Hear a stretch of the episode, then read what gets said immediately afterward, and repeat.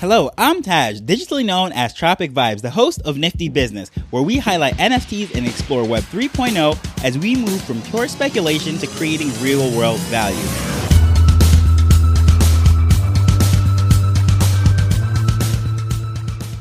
So if you've spent any amount of time in the space over the last couple days, you've heard that Tiffany & Co., yes, the jewelry company, is getting ready to do an NFT drop under the name of NFTiffs. Well, a lot of times when these big brands are coming into the space and they're getting ready to do a drop, there's a lot of outrage. The community is just negative about it. Some people say that it is just a cash grab. Other people will say that they're just looking to hop on the next big thing for marketing, and others will say that is stealing up all the liquidity from the NFT community and stopping people from going into other projects. Well, I disagree with all of that, especially with this drop. And today we're going to actually say why I think this is a good thing, and I think this drop is going to do well. So first of all, I must say I kind of like the name NFTiffs. You know, it's a nice little play on words, if you will, or just not really even a play on words, just adding something onto the end of NFT and tying it in with the whole name Tiffany's. But generally speaking, I'm going to say this, in my opinion, is going to be a positive drop, and not because it's going to be this mass sale that's going to absolutely change the game and just really just blow things out of the water. Because once I get into the numbers and everything, you're going to see that it's not really that massive of a drop. So the gist of this whole drop is that this pass that they're going to sell is going to allow the holder to claim a pendant that resembles a CryptoPunk. This is going to be a custom signature piece of jewelry done by Tiffany's, and they're selling these passes for 30 ETH. And the total supply is going to be 250 total. That's it. So we're talking about a drop with a total sale of 7,500 ETH or $11 million. Now, a lot of people say that is a crazy amount of money. That is just a lot of money to take out of the market. But mind you, this is a massive company. And as far as it being a cash grab, this is the first thing I'm going to address and why I don't even think that is feasible to say that because considering that LVMH purchased Tiffany and Company for $16 billion in 2020, I mean, this is just a drop in the bucket. When you work out the math, I don't know how they structured the deal, what their loan was like, or what. I mean, this probably doesn't even make one of their loan payments, right? $11 million for a company of this size, $16 billion, that's really nothing. So I couldn't even characterize this as being a cash grab. It just doesn't make sense. This is not like some small run of the mill company that $11 million is just game changing for them, right? And the second thing is that they're searching for the next big thing. Well, in case you've forgotten, we are in a bear market right now. This is not like they're just hopping on the wave, trying to ride the coattails of the news and get some free publicity. No, they're going to have to put out, they're going to have to advertise, get influencers on board, and do all sorts of things that they wouldn't get in, say, March or even last year or whenever it would be, it's like this is a terrible time to actually launch unless you have some intentions to actually do something. And well thought out projects are coming out in bear markets. This is not just the time to hop onto the wave and just get onto the next thing. People are pulling back their marketing budget, their outreach, and all of those things, and then sticking to the tried and true things. So, if a company this large is actually getting ready to go into this whole NFT space and invest this kind of money they must have a strategy. And I think what makes this very interesting ties into the whole liquidity thing, right? It is a flawed logic. I mean, honestly, this is probably the worst one of the arguments that are out there because this is a 30 ETH drop. It's not like 30 ETH is going to be robbed away from the small projects, you know, like these uh 0.05 ETH projects and, you know, all things like that, because we're talking about 30 ETH, which is $45,000 at today's value. I mean, that is a huge bankroll. And to give you perspective as to what's really how much that is, I mean, that is a really big number. I mean, sometimes we don't even fully understand what that means. We just throw out numbers like 30 ETH, right? So OpenSea's over the last 30 days, well, guess what the average price of the NFT sold on that market is? 250 US dollars or 0.17 ETH. I mean, that is not a lot considering. 0.17 is the average, and this is a 30 ETH sale. So right away, we're putting this in like the top percentage of the 1%, right? This is out of the reach for the majority of the market anyway. So saying that this is stealing liquidity from the NFT community is like saying that a Tesla is stealing sales or market share from a smart car. If you don't remember what smart cars are, just Google it, the smart fortwo. And these are these little electric cars, like two seaters. They're not very popular in the US, but they were kind of pretty popular in the European markets and what have you. But, you know, it's, it's just night and day. Teslas a $100,000 roadster, whatever, is not stealing from this little itsy bitsy smart car. Or something that a lot of people would probably more understand. It's like saying that when McDonald's started to offer salads, they're going to steal away market share and steal away interest from people who want to dine at a fine dining five star restaurant. It just doesn't make sense. It is not logical, right? The type of people that are going to be purchasing a 30 ETH NFT, they have the funds to jump into these little 0.05 and 0.1 projects if they still want to. This is not going to take up all of their money. And even going into the actual structure, all the details of this particular project, it just even more so justifies what I'm trying to say. And it, you know, all the concerns and negativity towards it. I mean, it's it's really unwarranted. But as a supply of 250 will be allowed, right? There's going to be a pre-sale on August 3rd at 10 a.m. Now, how you get on the list or whatever, it's like Tiffany's people. You have to go apply. There's an email list up there and what have you. But then there's also the public sale that's going to open up on August 5th, 10 a.m. as well.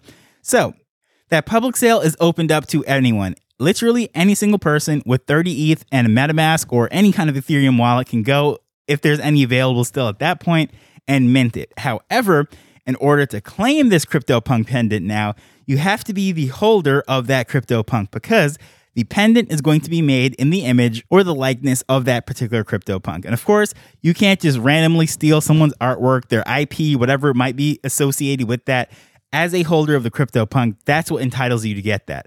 So anyone can purchase it, but only a CryptoPunk holder can claim the pendant. So, of course, that's going to leave an opportunity for someone to, let's say, sell it on the open market, knowing that it's going to sell out or assuming it's going to sell out and try to make a quick flip. But here's the thing where it gets a little weird that the claim window is only open until August 12th. So, between the time of the pre sale kicking off on the 3rd and the end of the claim window, it is only nine days. I mean, that's pretty short if you ask me. So, whatever secondary market sales and flipping and all that stuff, I mean, there isn't a large window for that.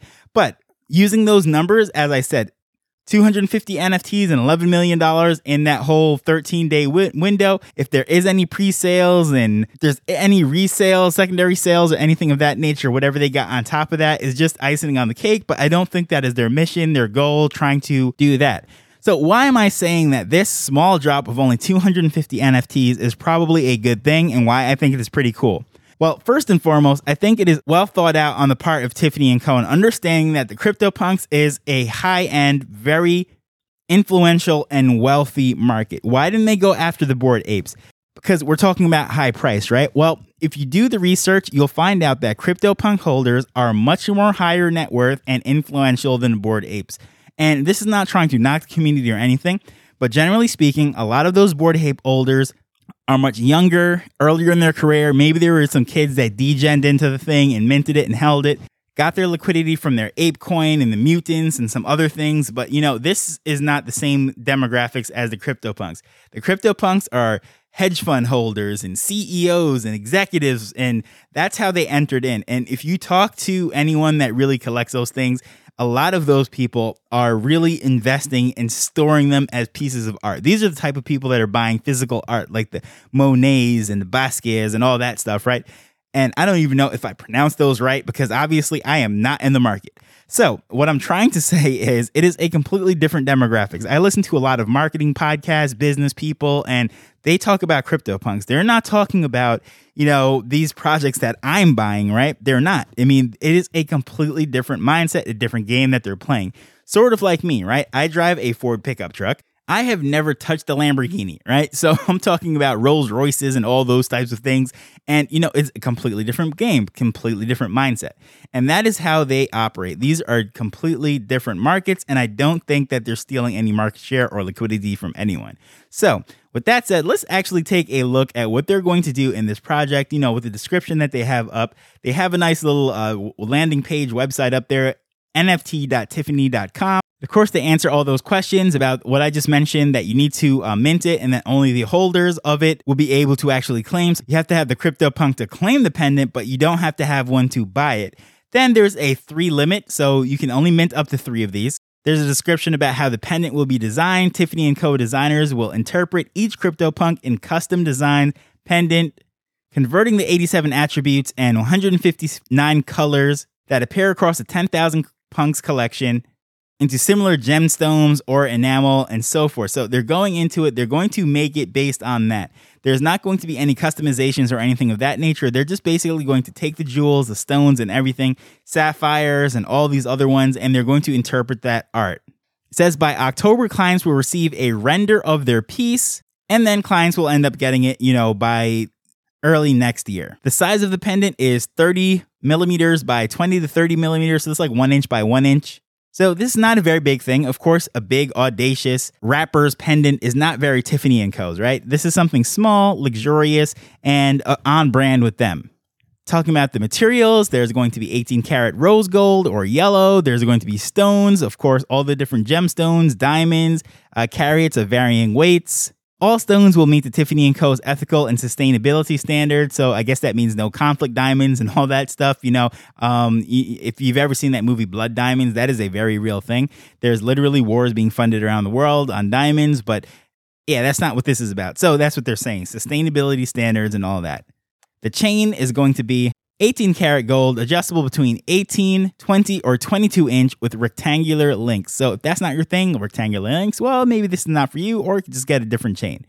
And then there's a question says, well, do you have to get this uh, CryptoPunk chain pendant thing, or can you just keep it as a collectible? Says, yes, you can keep it as a collectible. There is no limit as to doing that. However, if you want to claim it, you have to claim it by that particular date. So going back to this whole thing, my thoughts on this is I think it is a good play for the simple fact that this is a massive company, a massive brand, and they're in the business of making these high end, exclusive, very prestigious types of things. And first of all, they have me talking about it just by having it on an NFT show. I mean, they're getting free marketing out of this. I'm not paid or compensated for talking about any of the stuff that I talk about on the show. And I find it very interesting what they're doing, especially the reaction that they drew out of the NFT community. They have people on Twitter spaces and podcasts podcasts, YouTube videos, writing blog articles. There's uh, people on the uh, traditional news media. I mean, Yahoo. I mean, I've seen this thing so many different places. I'm like, wow, this is pretty crazy. So here we go. We have a spotlight on the whole NFT market. And in this particular, they're getting a spotlight on their brand and everything that they're going for. And as I said, the type of people that own CryptoPunks are the ones who are going to be able to benefit from this and be able to really get that piece because without the piece, you just have an NFT collectible. And, you know, after a couple days, it can't be claimed.